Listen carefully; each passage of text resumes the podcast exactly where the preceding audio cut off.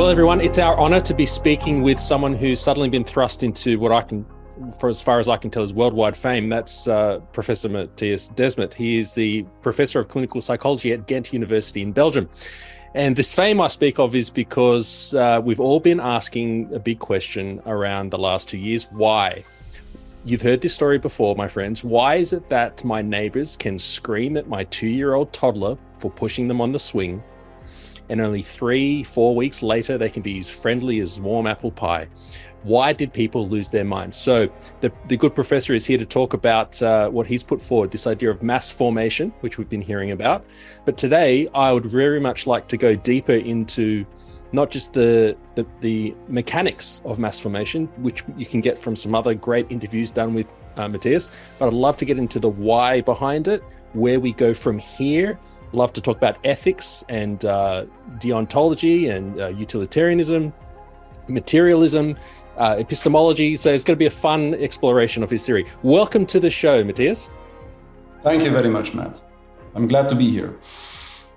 So, like I, I said in the intro, I'm sure you're, you're sick of saying the same thing over and over in so many interviews. Uh, what is mass formation? But perhaps we could we could get that out of the way briefly and concisely what it is and the mechanics of it so that we can step into uh, what comes after it and how we can prepare for the future. So, can you please explain from your amazing book, The Psychology of Totalitarianism, what is mass formation and why is it so popular as an explanation of what we've been through? Oh, well, yes.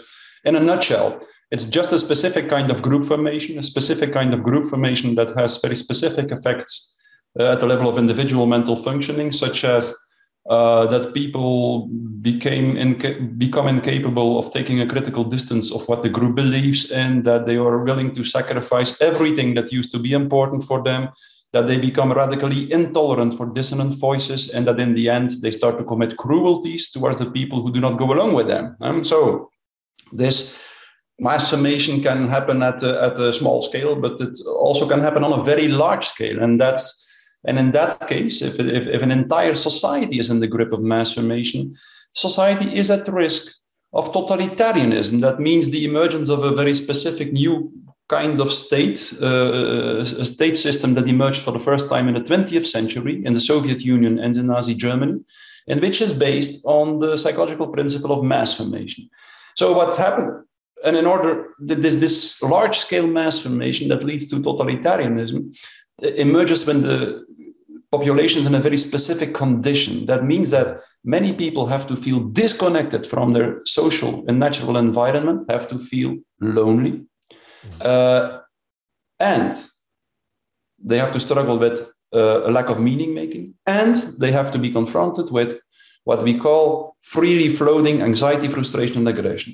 So that's a very specific state. And the one condition follows from the other. If, if, if people feel lonely, they will start to be confronted with lack of meaning making and they will, and they will start to develop free floating anxiety, frustration, and aggression. So, and if the population is in this state and someone distributes a narrative through the mass media indicating an object of anxiety and a strategy to deal with that object of anxiety, for instance, a virus, uh, lockdowns to deal with a virus, or concentration camps to deal with the Jews, or crusades to deal with the Muslims, or witch hunts to deal with the witches. That's are all historical examples. If someone disseminates such a narrative through the mass media, then uh, all this freely floating anxiety might connect to this narrative, to this object of anxiety, and uh, people might be willing to follow the strategy to deal with the object of anxiety, even if the strategy is utterly absurd. And in this way, people start to fight a collective heroic battle with the object of anxiety, the virus, the anti vaxxers, the Jews, the I don't know what. Uh, and it is as if, and that's crucial, by fighting this collective heroic battle, it is as if a new social bond emerges. It is as if people feel not lonely again, uh, anymore. It is as if they find a new kind of meaning making in life and all their anxiety can be connected to one object. They know what they're anxious from now, and they can direct all their frustration and aggression to the same object. So that's, in a nutshell, how a mass formation emerges in a society and how certain leaders can take advantage of it or even create it uh, in order for, uh, to, to, to, to, to seize control of the state system uh, uh, with the help of the masses. So Hannah Arendt said, mass uh, totalitarianism is a diabolic pact between the elite and the masses. That's what she said. wow. so obviously, this is so much more than a, a dictatorship. This is not just a unilateral. Uh, no, no, no, no, no, no. Doling something out of power. Complete, something completely different. I think a classical dictatorship is based on completely different principles. In a classical dictatorship, there is just this small group, this dictatorial regime, who has this huge uh, aggressive potential, uh, and and and uh, which is the reason why people are scared of, of, of, this small group and why they accept that this small group uh, imposes its social contract unilaterally to society. That's a dictatorship. That's completely different. In many respects, it's even opposite than a classical dictatorship. Well, you know what? Perhaps I'll try and understand more of your mass formation theory through um, applying it to modern day situations, which I haven't seen other people do with you in interviews. So let me ask about someone like Trump, for example. It seems a little bit uh, off topic, but I, I think it, it it might work. Why is it that if we look at movements as people uh, you know, take sides, they become uh, polarized. Is that applicable to mass formations? For so, for example, the Trump phenomenon, whether you look at people who Trump uh, support him very strongly, or you look at the mass media who says that all supporters are mesmerized by him, he's a dictator, he's going to be the next Hitler. You know, there's some extremes out there, uh, and at the well, moment, yes. There is a huge difference between, you know, when when when a when a population is in this specific state, uh, uh in which they are anxious, feel a lot of frustration and aggression. Uh, they are all always vulnerable. There are always there are different. It's always dangerous in that condition. Yes, uh, the totalitarianism can emerge, but also some other nasty state systems can emerge. And in my opinion, I, I don't believe that Trump would would would have established a new totalitarianism just because his ideological uh, basis was not very pronounced. Totalitarian leaders are always extremely uh, ideologically driven. Like Hitler had his race theories, uh, Stalin had his uh, Marxist historical materialist theories.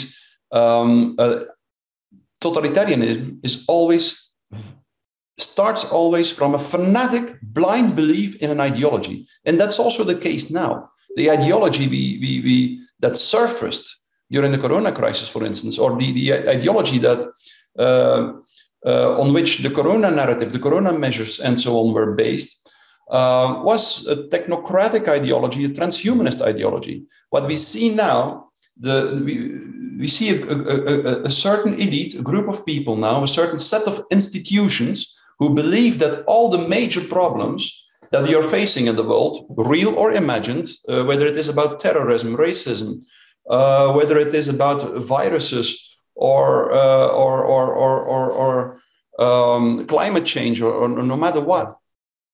There are set there are there, there is a certain elite, a set of institutions who believe that the only way to face these problems, to deal with these problems, the only way to prevent that we will be destroyed as a society uh, is reshaping society in a strictly technology, technologically controlled manner. So we need, there are many people who believe that we need to go to a society in which everything is under technological control, a kind of surveillance state, a worldwide surveillance state, in which the human being merges with all kinds of technological devices, in which a suprahuman being is created, as described by Harari in his uh, famous book Homo Deus. That's this, this entire idea that a life and society should be technologically controlled.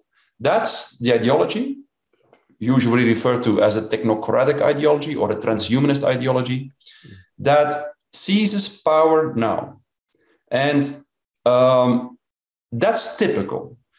Totalitarianism always starts from the obsession, from the, the, the, the um, uh, delusionary idea that a new society should be created according to a certain pseudo-scientific theory, and that this new society will be like the paradise for the human being, uh, that um, uh, it will create like a new technologically, scientifically based paradise. That's that's always the, the if you Hannah Arendt explains this very well in her book, The Origins of Totalitarianism. And I don't believe that Trump was this kind of leader. I don't say that there were no dangers with uh, with, with Trump's style and with the way in which uh, Trump uh, practiced leadership. That's not what I say, but I don't believe he's a totalitarian leader. I don't believe so. Hmm, okay, so that's an interesting distinction. The polarization and strong sides warring against one another is not necessarily what we're talking about here in terms of mass formation. So then my question becomes: when you look at old mass masses that have formed, like you've described, like in Nazi Germany and so on, without the technocratic um, ability to form, they're still forming masses, aren't they? Where people become a totalitarian state and so on. So my question then is: given uh, now where we are with this, what you've just described, this transhumanist moment that we live in, uh, are we more ripe to enter into these masses on a more frequent basis? Is this not going to be the last mass we form? Oh, no, no, this, this will probably not be the last one. I want to add something to the answer I gave to your question, uh, to, your previous question. Yes. You know, Trump and Trump's discourse yes. could lead to mass formation, and it has led to mass formation, I think. Okay. But not all mass formation leads to totalitarianism. That's an, ex- an, an important uh, differentiation, I think. So, but doesn't matter. I will answer your next question now. but, so, well, just um, on that, Matthias, you, when you say uh, a mass could form without going to totalitarianism, could you give us some examples of that? Perhaps climate change as it is now. We don't have climate lockdowns yet, so it's not totalitarian yet. Um, no, but but of course, the, the climate movement um, is created by the climate narrative, and the climate narrative, uh, in its turn, um, is associated to the um, sustainable development goals of the UN. Mm-hmm. And the sustainable development goals of the UN, I think, those are part of this new technocratic ideology. So I believe that the climate movement in this respect is part of the newly emerging totalitarianism that we see now, which will be a technocratic totalitarianism. I cannot repeat that um, enough. Hannah Arendt warned us already in 1951 mm. that we've seen fascist totalitarianism, that we've seen communist totalitarianism, but that uh, very soon we would witness the emergence of a new totalitarianism, she said, a technocratic totalitarianism led by dull bureaucrats and technocrats. And that's what we are facing now, I think, is this new totalitarianism. It's different from previous totalitarianism, but it is the same in this respect that it is extremely ideologically driven and that it is based on mass formation. So uh, uh, that um, uh, so climate the climate movement, I believe, is a, is a, is, a, is, is part of the new ideology which uh, is uh, is part of uh, uh, this technocratic totalitarianism. That doesn't mean that I don't believe that there is no that there are no problems with nature. I do believe we have to um, reconsider our our our relationship with nature. I, I do believe so, but uh, but I but I don't believe in the in the climate narrative as a solution to the problems uh, that we created uh, uh throughout the last uh, few centuries um, at the level of climate and nature. I believe that the climate narrative, in the end, will lead to a so-called eco-modernistic approach, a techno, also a, a, an attempt to solve climate problems through much more technological control uh, of, of society, and that is doomed to fail. I think. Um, so, is it possible for the climate change? Okay, it, there must be we can't just simply write it all off as a mass formation, right? Let's assume there there are some facts, there is some reality in the climate movement, right? Um, in the same way, people yelled at me for in Melbourne here in the most unlocked city in the world was illegal to push your kids on a swing in a park outside your house. And we had neighbors yelling at us for doing that. They would scream, You're spreading the virus. In the same way, I've seen some of the climate movement scream, uh, The earth will be in, in embers, cinders in 20 years because of your petrol car. Why don't you change your Like it's just unhinged. But if that rhetoric, if that um, brainless activity wasn't there, if they were just simply arguing for there's a problem, we need to fix it, then that wouldn't be a mass, right? That would not be a mass formation. Can you come again, Matt? I, I, the last part. So if yes, so if, the climate. If, what I'm what I'm concerned about is we've talked about the climate change movement like it's a, just a mass formation with people mm-hmm. losing their minds and making accusations and so on. But doesn't that also throw out the facts, which I understand uh, are debated? Yes. Uh, How can we look at real issues like COVID 19, like uh, climate change, like uh, whatever, without choosing a side, as in the world is going to be embers and broken and finished in 10 years, or I believe in Matthias Desmet, it's all just mass formation. So I'm going to ignore COVID, I'm going to ignore climate change. Oh, yeah, yeah, yeah. indeed. And, you know, again, I do think there are real problems and that there are real problems which will be very hard to solve. I'm not someone who uh, who denies that that that that that there are all kinds of problems at the level of, of, of, of uh, again, uh, our relationship with nature, for instance, microplastics in the oceans is a huge problem. But um, uh, I, I, the strange thing is that uh, while I'm inclined to believe that in order to solve uh, uh, the problems related to our environment, to, to, to, nature, I believe that we should, the, the, the human being should live in a more natural way. He should, he should, should try to live closer to nature. And that's ex- and, and, and this, this climate narrative seems to suggest exactly the opposite. It seems to suggest exactly the opposite. We have to, we have to, um, they believe that, they seem to believe that uh, it's only further technological developments, the development of electric cars and so on, application of more and more technology in society will be the solution to the problem.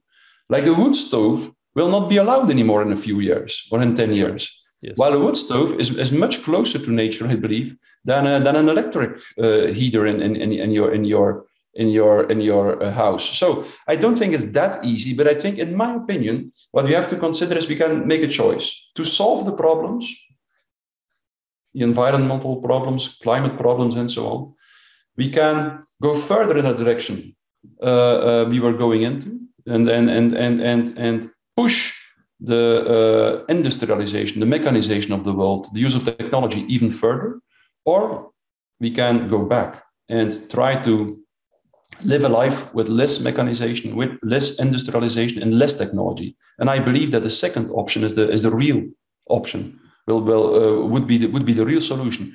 Through, by which I don't want to say that that I think it will be easy. It will be difficult. It will be very difficult, and we need to take responsibility. And we need, I, we, we need to think. Uh, we, we need to change. I do believe we need to change. We cannot go on as we um, in the same direction as we were going in now. So I believe we need to change. I don't say that there are no problems, not at all. But uh, but I don't believe that a further rationalization, mechanization, industrialization of the world will be the solution, not at all. Okay. Or if we, we get back onto the psychological grounds, your your um, your explanation for what we've seen has been broadly accepted, it seems, by many people, but not by, by some not. So perhaps you could tell us of how um, the idea of mass formation has been uh, received, what kind of feedback you've had, and what kind of opposition you've had to it. Yes, okay. Well, a few minutes ago, you asked me uh, what the difference is between uh, the ancient masses and the masses in modern times, isn't it? Mm. You refer to that. So, someone told me, uh, Peter Breggin, uh, an American psychiatrist, for instance, heavily criticized me a few weeks ago, or one or two weeks ago, I think, uh, saying that there was no mass formation at all during the corona crisis that I blamed the victims and so on. And he believed that it was impossible that there would be a mass formation, that there would have been a mass formation during the corona crisis because people were isolated. So they couldn't gather, they couldn't form a crowd, they wouldn't get together. Uh, they couldn't get together. So how could they have fell prey to mass formation? That was his, his uh, one of his criticisms. Now, and that actually applies to the same thing you refer to uh, the ancient masses were physical masses, yes. meaning that uh, masses or crowds that were formed because people met physically, in person. And but modern masses usually are so-called lonely masses. Mm. And people like Gustave Le Bon, Sigmund Freud, Canetti, and um, uh, definitely also uh, Jacques Ellul, uh, uh, all stressed that there is a difference between a physical mass and a lonely mass. The physical masses of ancient times, think about the Crusades or the witch hunts, usually were short lived. They emerged, were often very violent, violent not, not always, and then they disappeared again. And they were hard to control. They were hard to control. Physical masses are very unpredictable, they can go in all directions. But there is always also a kind of mass formation in which people never meet physically. And that's why you need uh, propaganda for. You need propaganda and mass media to create such a mass. In this case, everyone can be in, in an isolated state in his home, but everyone will be reached by the same propaganda, will be in the grip of the same representations, the same words, the same narratives, the same myths. And in this way, exactly the same psychological effect will emerge. People will all start to form a mass and they will start to be in the grip of this enthusiastic solidarity, knowing that they all fight for the same cause.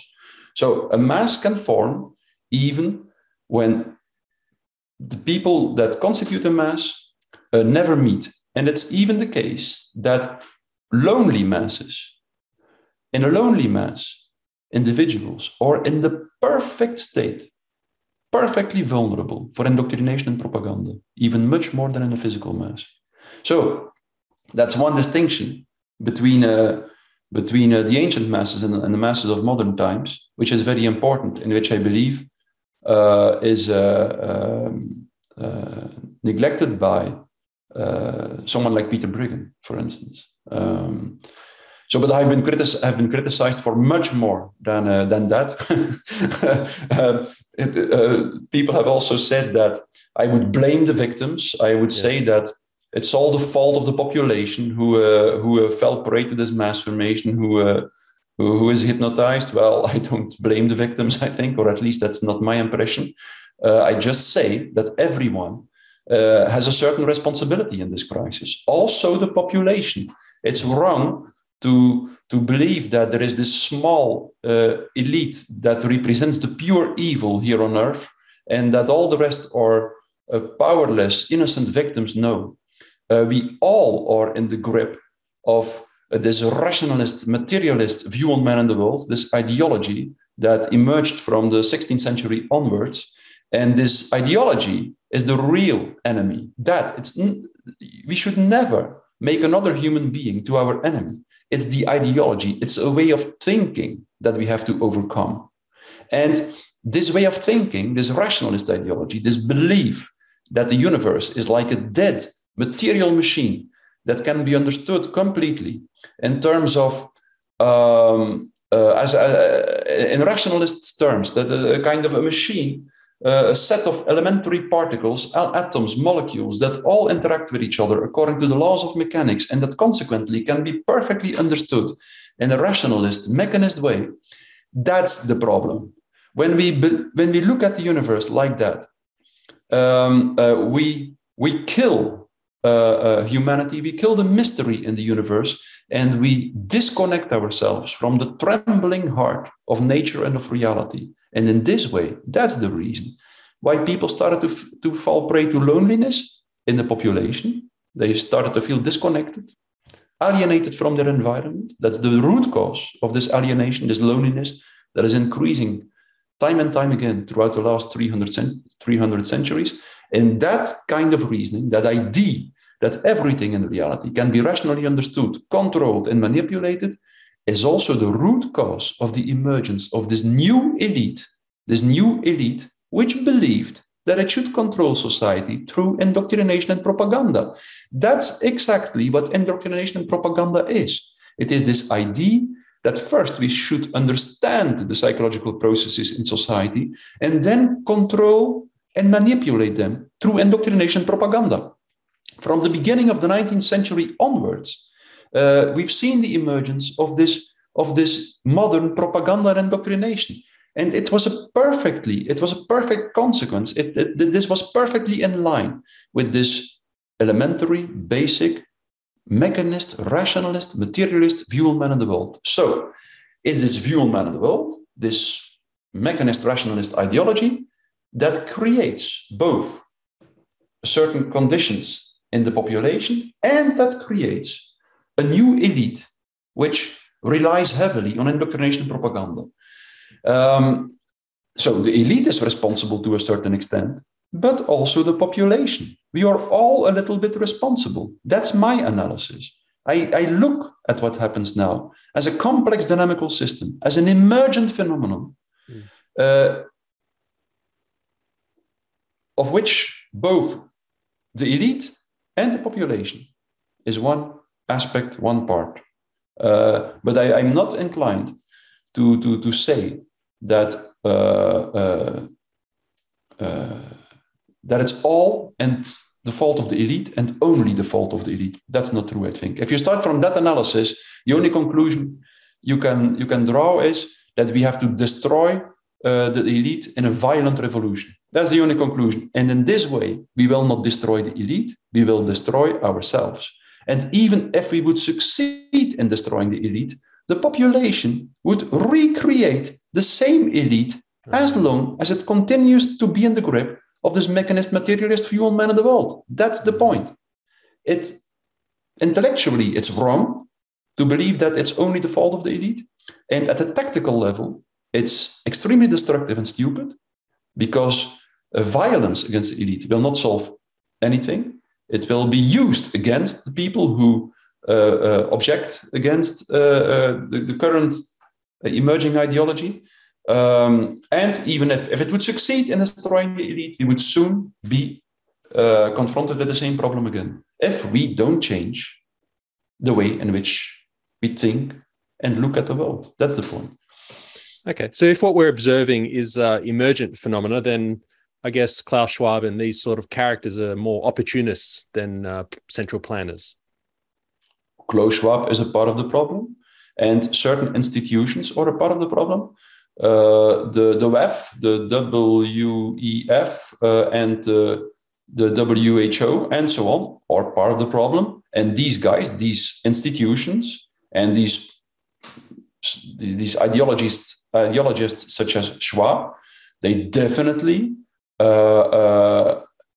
made plans. Uh, they wanted to change society, to reshape society, uh, to to to to uh, replace democracy by technocracy. That's all true.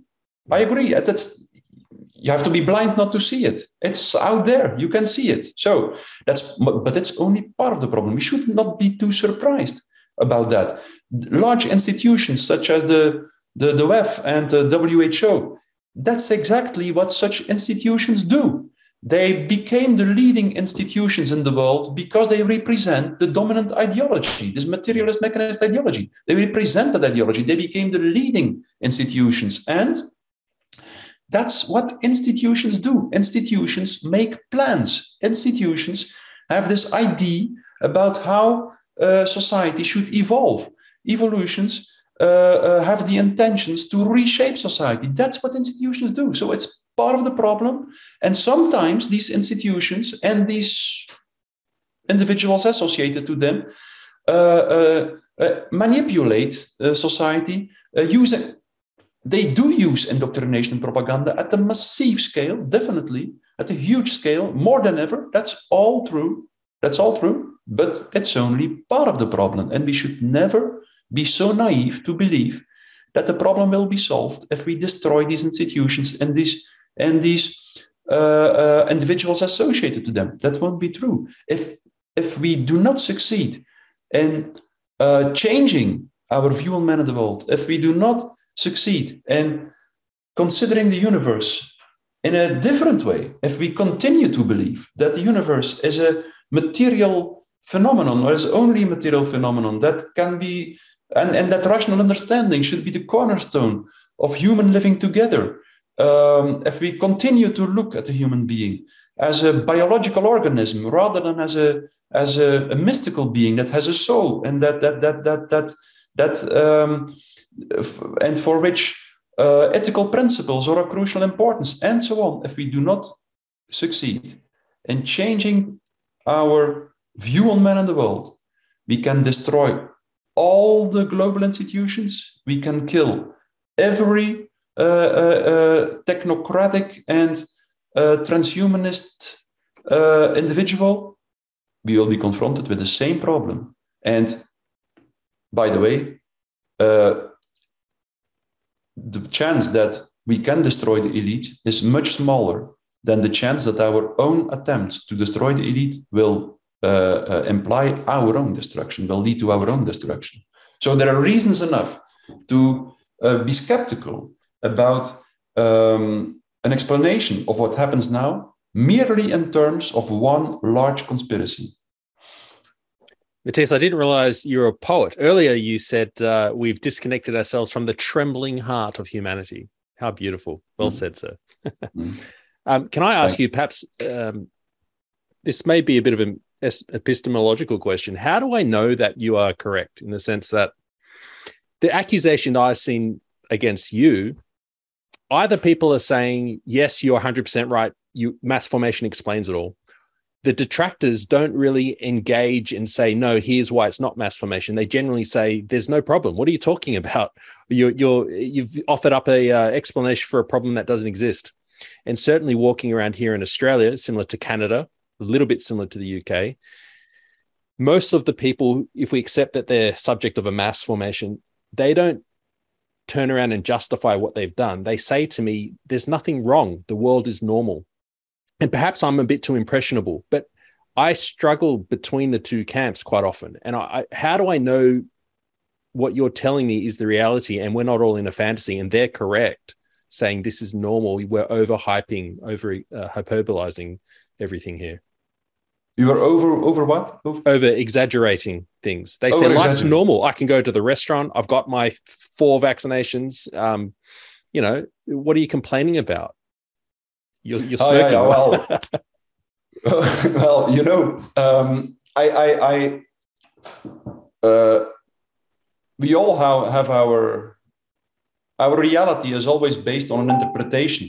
It's always based. So I don't believe that one interpretation is, is, is absolutely true and the other absolutely false. But still, I believe that there are reasons enough uh, to say that there was a large scale mass formation and the kind of uh, group madness in this crisis. I will give you one example. You know, um, people often ask me, like, okay, but was there not a mass formation uh, uh, uh after the uh, the 9/11 attacks, or was there not a mass formation uh, before, for instance?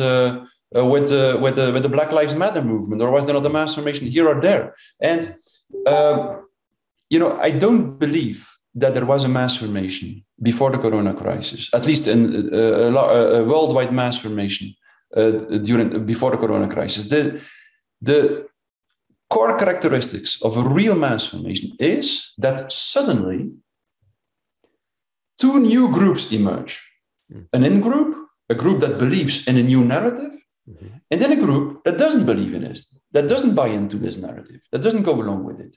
And the what's quintessential is that if we want a real mass formation, leads to a completely new organization of all social bonds, all pre-existing groups, families, friendships, uh, colleagues, uh, uh, political parties, and so on, all pre-existing groups suddenly are split in two, and the only question that matters from then on is whether or not what you believe about the virus.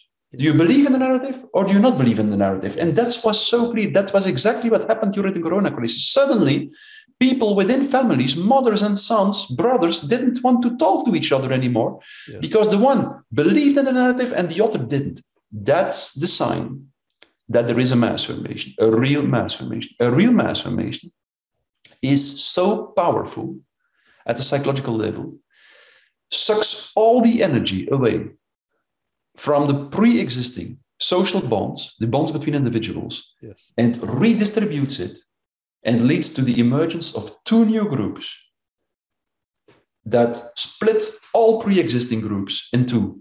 That's a real mass formation, and I, I'm, I'm quite confident that that is what happened in the Corona crisis. And, and we've seen all the other characteristics as well. We've seen all the other characteristics as well. Like, okay, the, oh, go on. I know. Oh, the, the, those groups that you just mentioned, uh, do they ne- necessarily have to be of a certain size? I mean, here in Australia, I would say it's 80 to 90% would be in the mass and only a very small amount would not be in it. Yeah. 10 to 30. Yeah. That, that depends a little bit on the stage of the mass formation, I think. But usually, usually it's only a relatively small part of the population that is really in the grip of the mass formation, that is really hypnotized. Oh. Um, it's so usually it's only somewhere in between 20 and 30 percent, I believe. Uh, can be a little bit more, can be a little bit less. Um, and but then there is a, a silent majority who uh, always goes along with the loudest voice in society. Uh, and this this group is usually very large. It's it's it's very often it's about sixty percent, sixty five percent. So and the group that really objects and really defies the masses and really uh, tries to wake up the masses, tries to speak out, uh, uh, steps up. This group is yeah. Sometimes it's it's it's 20% that's but usually it's it's smaller uh, and very often it's only a few percentages of the population like in france uh, during the large scale mass formation uh, around uh, uh, dreyfus affair i don't know if you're familiar with that uh, the no. jewish officer who was blamed of, of one or another of, of, of treasure or something i don't know um, he well there was a huge large scale mass formation in france in the beginning of the 19th century. And uh, there was a small group of people who didn't want to go along with the masses and who who um, who um, who uh, spoke out who, who uh, spoke out. Um, and this group was extremely small. It was about 200,000 people, I think, which was maybe 1% of the population of France. And this group won. That's important. No matter how small the group is that objects and that defies the masses, that doesn't go along with the, with the mass formation, it can win. That's the point the, the, the, the oh, but only on the condition that it continues to speak out. The largest mistake we can, we can make in this situation, if you don't go along with, uh, uh, with uh, the mainstream, with, with the mass formation, is that you start to believe that it's safer uh, uh, to remain silent. That's not true. The best option is always to speak out at many different levels, both tactically, because if you stop to speak out, the masses will become more and more aggressive, and they will uh, try to destroy, start to start to to be, become aggressive towards the people who do not go along with them. But also at the ethical level, if indeed in such times, if if if if, if there is a mass formation uh, and uh, and the typical uh, dehumanization that uh, accompanies it, uh, if under these conditions you choose to stick to the principles of to, to, to, ethical principles of humanity, then you will feel that you go through a, through a fast process of mental evolution. You will feel that you become stronger and stronger and stronger as a human being, uh, and that's the real. Uh, um, yeah, if you look, if you if you know that, then you see that this entire crisis is not meaningless. It will give birth to uh, a new group of people who uh, uh, will be more and more in touch with, uh, with, with, with the core of humanity, with the eternal, perennial principles of, of humanity.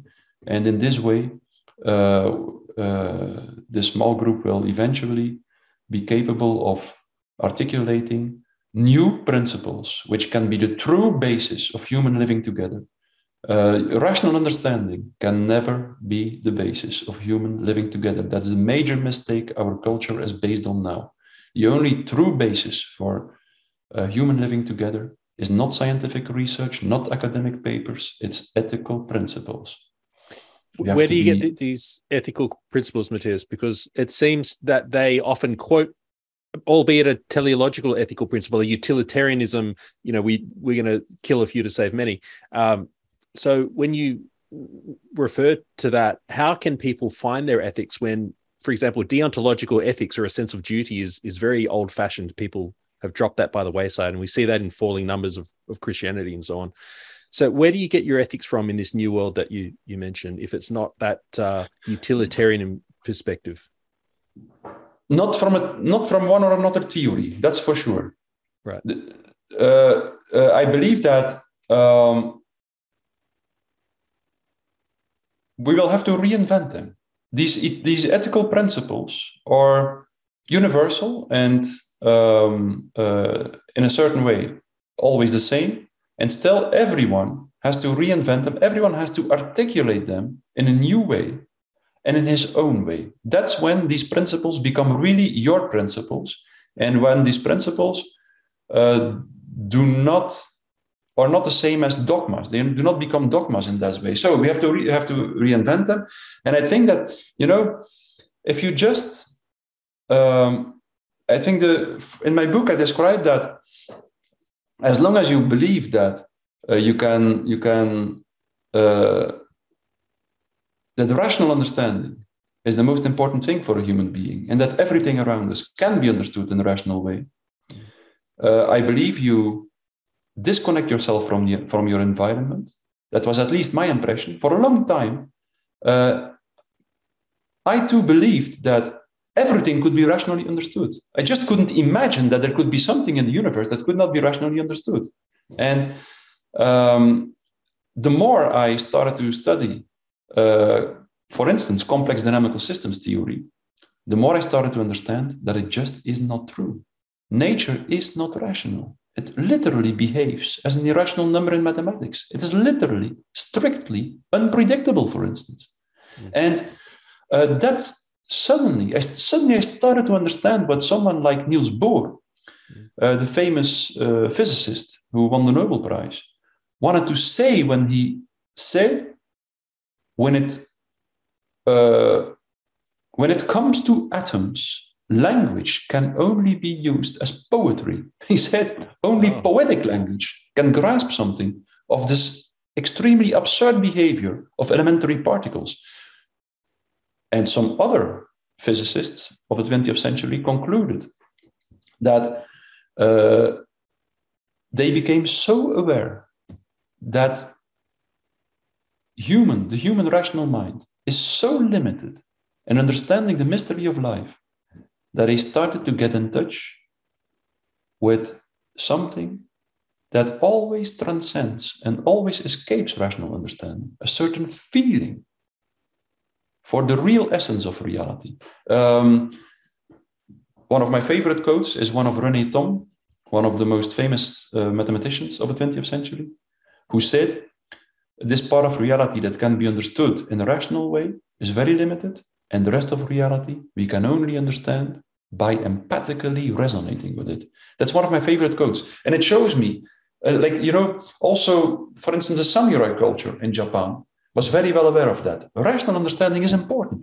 We need to try to rationally understand. It's extremely important. But it's not the end stage of the process of understanding.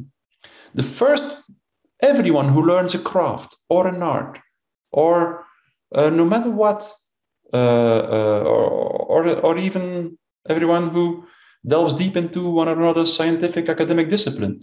Everyone, the beginning of the learning process can always be rationally structured and understood. If you learn an art, you will first have to learn a set of rules, a set of techniques, which rationally explain you how you can learn the art. But the samurai said, so when the samurai learned the martial arts, they always stressed that when they teach the martial arts, they always stressed that this technical stage of the learning process, this rational stage, is only the beginning. And they said, you first have to protect the rules of an art, and then you have to break them. And it's only when you break them that you can really become a master. Yes. And they said, um, learning the techniques of a martial art is difficult, but forgetting them is even much more difficult. Yeah. And if you don't succeed in forgetting them before you go to the battlefield, you will die on the battlefield. So that's the rational, every attempt to understand the reality rational will, at a certain moment, arrive at a point where rational understanding doesn't work anymore. And at that moment, you have to move on and you have to switch to a new way of knowing the world, which is much more a resonating way, which has much more to do with feeling. It's um, someone becomes a master in a craft or an art when he starts to develop a certain feeling with what he does. And that kind of feeling cannot be conveyed in an easy way. It's, it's, it's, everyone has to go through the process in order to develop this, this feeling that is so typical for someone who is a master in, in a certain art or a craft. And that feeling, and, and when you start to get in touch with reality in this way, you also start to become aware of principles.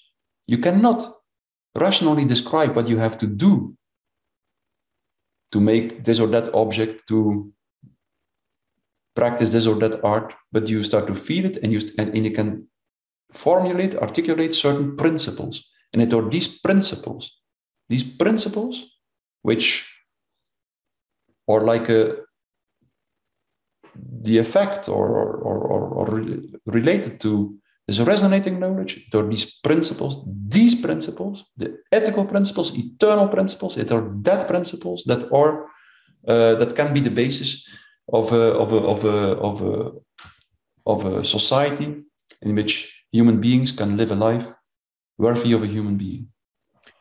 Okay, uh, Mattias, what do you make of religion then? Because what you've described in terms of transcendence does have a solution in many of the religions, uh, which often have dogma in them, which I have found to be a very uh, steadying force to prevent against mass formation. Some of the people who have resisted the most have a strong dogma of any faith.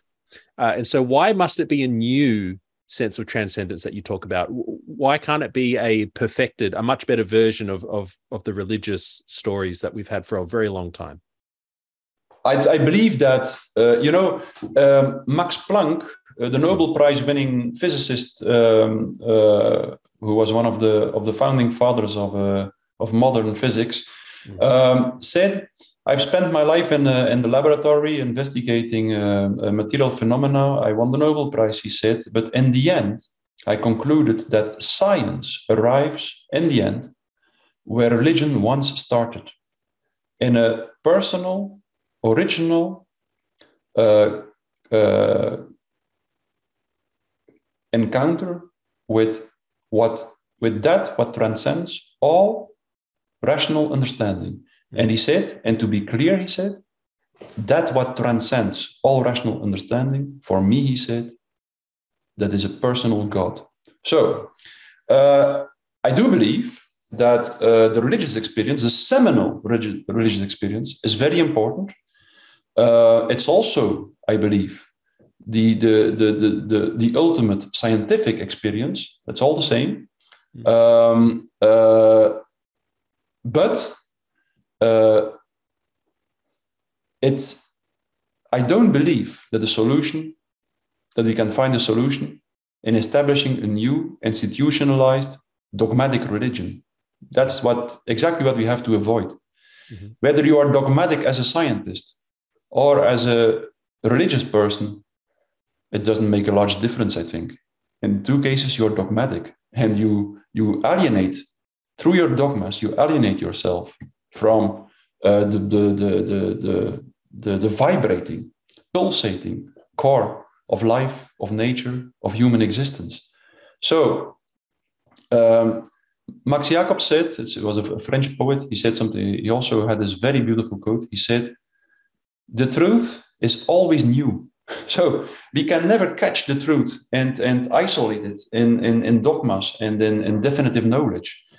We have to, in one way or another, we will have to um, have the courage to time and time again reinvent the truth, uh, to time and time again go back to this pulsating core of, uh, of our existence and of, uh, of, of, nature and life around us, and to uh, articulate uh, uh, what we experience there and ever new sentences and ever new principles, which in the end or eternally the same. That's the paradox and the contradiction, but it is like that.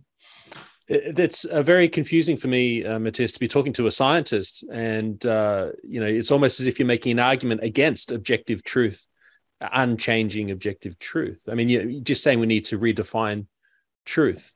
Uh, You, yes, yes, we need to redefine truth. Absolutely.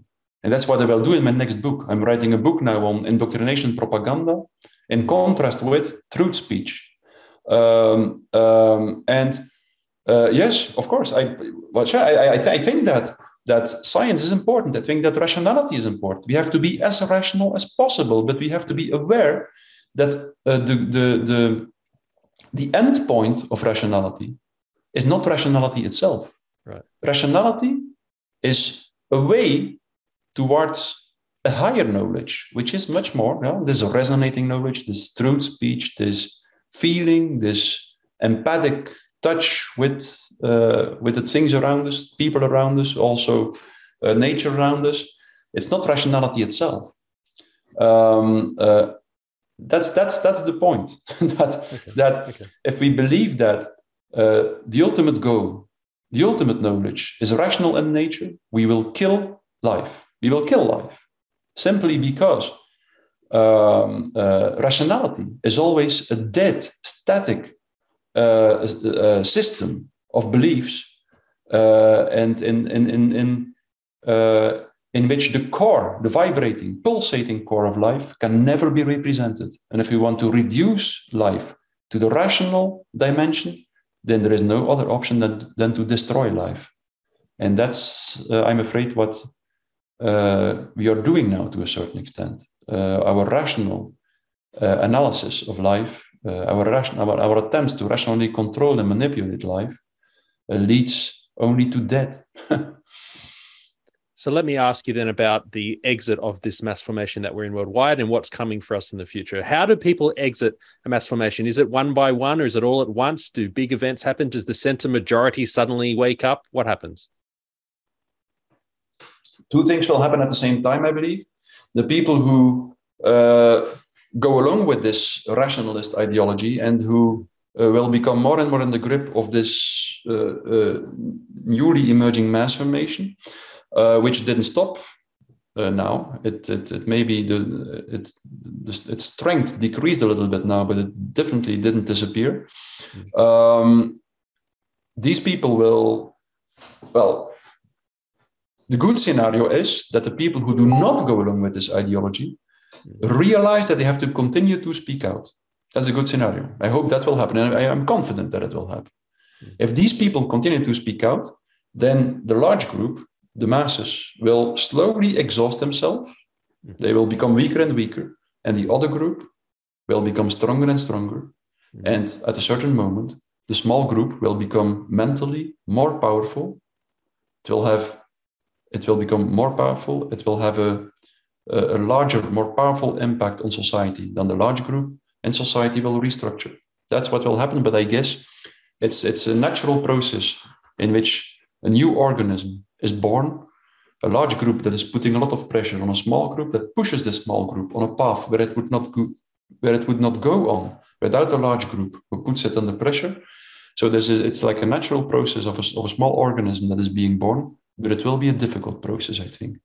I think we have to we, we will have to realize that we might lose a lot uh, uh, during this process. But uh, in the end, I always say the same. I lost some things now throughout the last two years because I I spoke out. Uh, not too much. I won't. Uh, it's not too dramatic. Definitely not. But uh, no matter how much I lost and no matter how much I will lose, I'm the longer I, I continue to speak out, the more I have the impression that I win the only thing that is really important to a human being an awareness, a real awareness of the essence of humanity.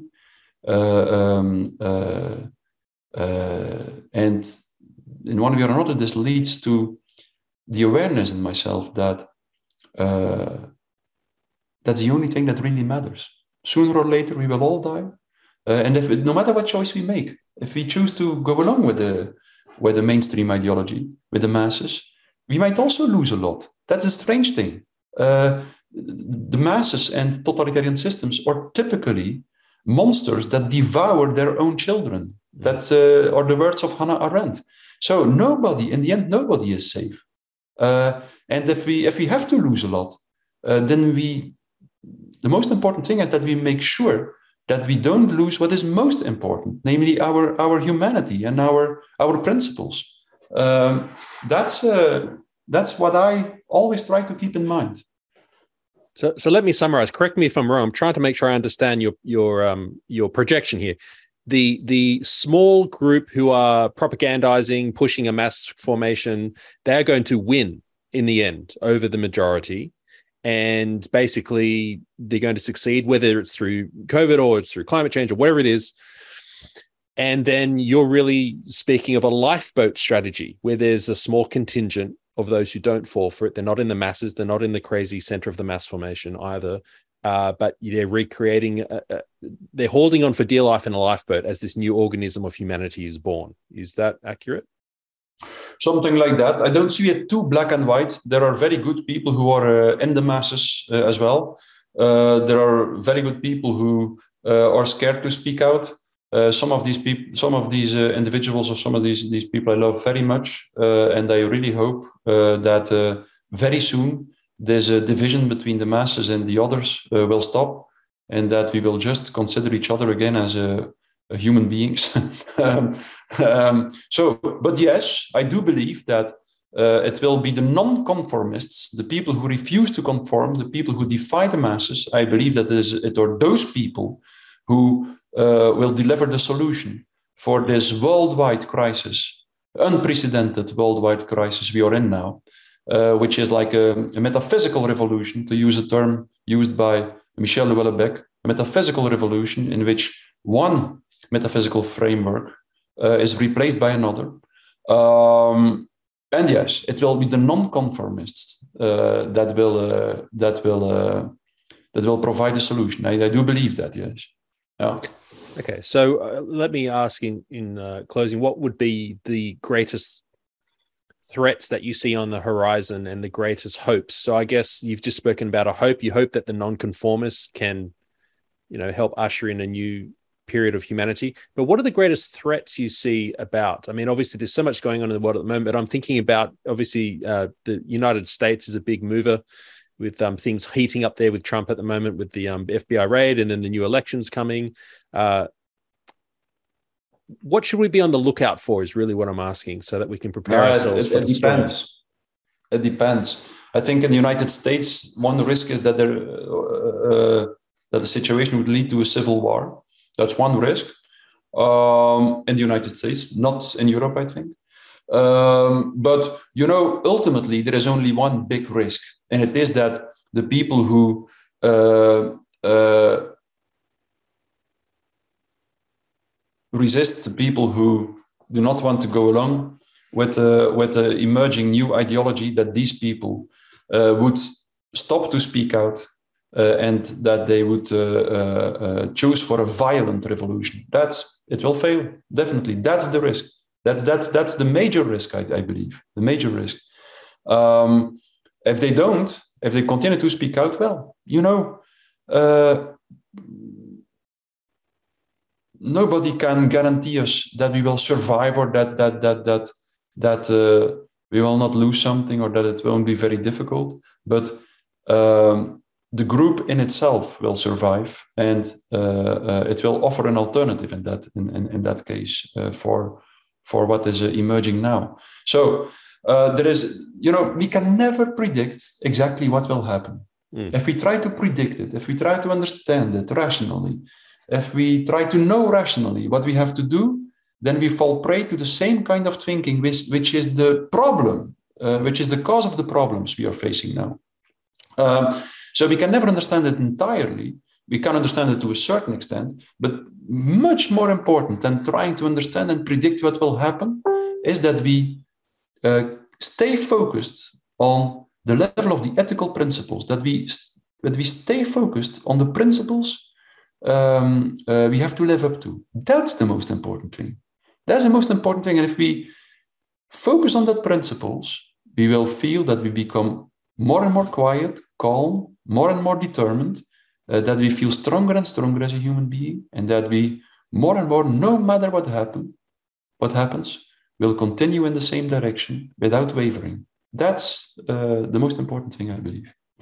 Okay, but not not everyone is as uh, uh, philosophical as that, Mattias, um, I guess they'd be wanting me to ask you if they see another mass formation on its way, what can they do to slow it down?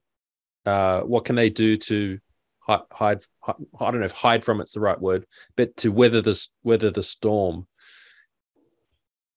First and for all, again, continue to speak out. Don't try to convince the people in the masses; it won't work. But just uh, be vocal and speak out. Uh, just articulate your own opinion. That's always always the most important thing. That at, at, at all levels, at the strategical level, but also at the at the level of your own evolution. It is exactly the fact that you speak out that will push you forward and that will make you go through an evolution. If you remain silent, then you're dead at the psychological level. You have to try to articulate your opinion. That's the first and most important thing. And of course, uh, another thing is you have to connect. We have to connect to each other, not only to the people who do not go along with the narrative, but also to the other people. Connect as human beings. Um, form small groups. Um, uh, we have to see each other from time to time. Uh, um, that's extremely important because mass formation always sucks away all the energy of all the individual social bonds and invests all this energy, this psychological, this love, you could say, this all this psychological energy, it invests it all in the bond between the individual and the collective. Mm. And uh, if you want to go against, if you want to do something about mass formation, if you want to uh, yeah, slow, sl- slow it down, then you have to do the opposite. You have to invest energy, love, time uh, in the bonds between individuals. Uh, mass formation is extreme collectivism. It's extreme collectivism. The individual soul is replaced by the group soul, said yes. uh, Gustave Le Bon.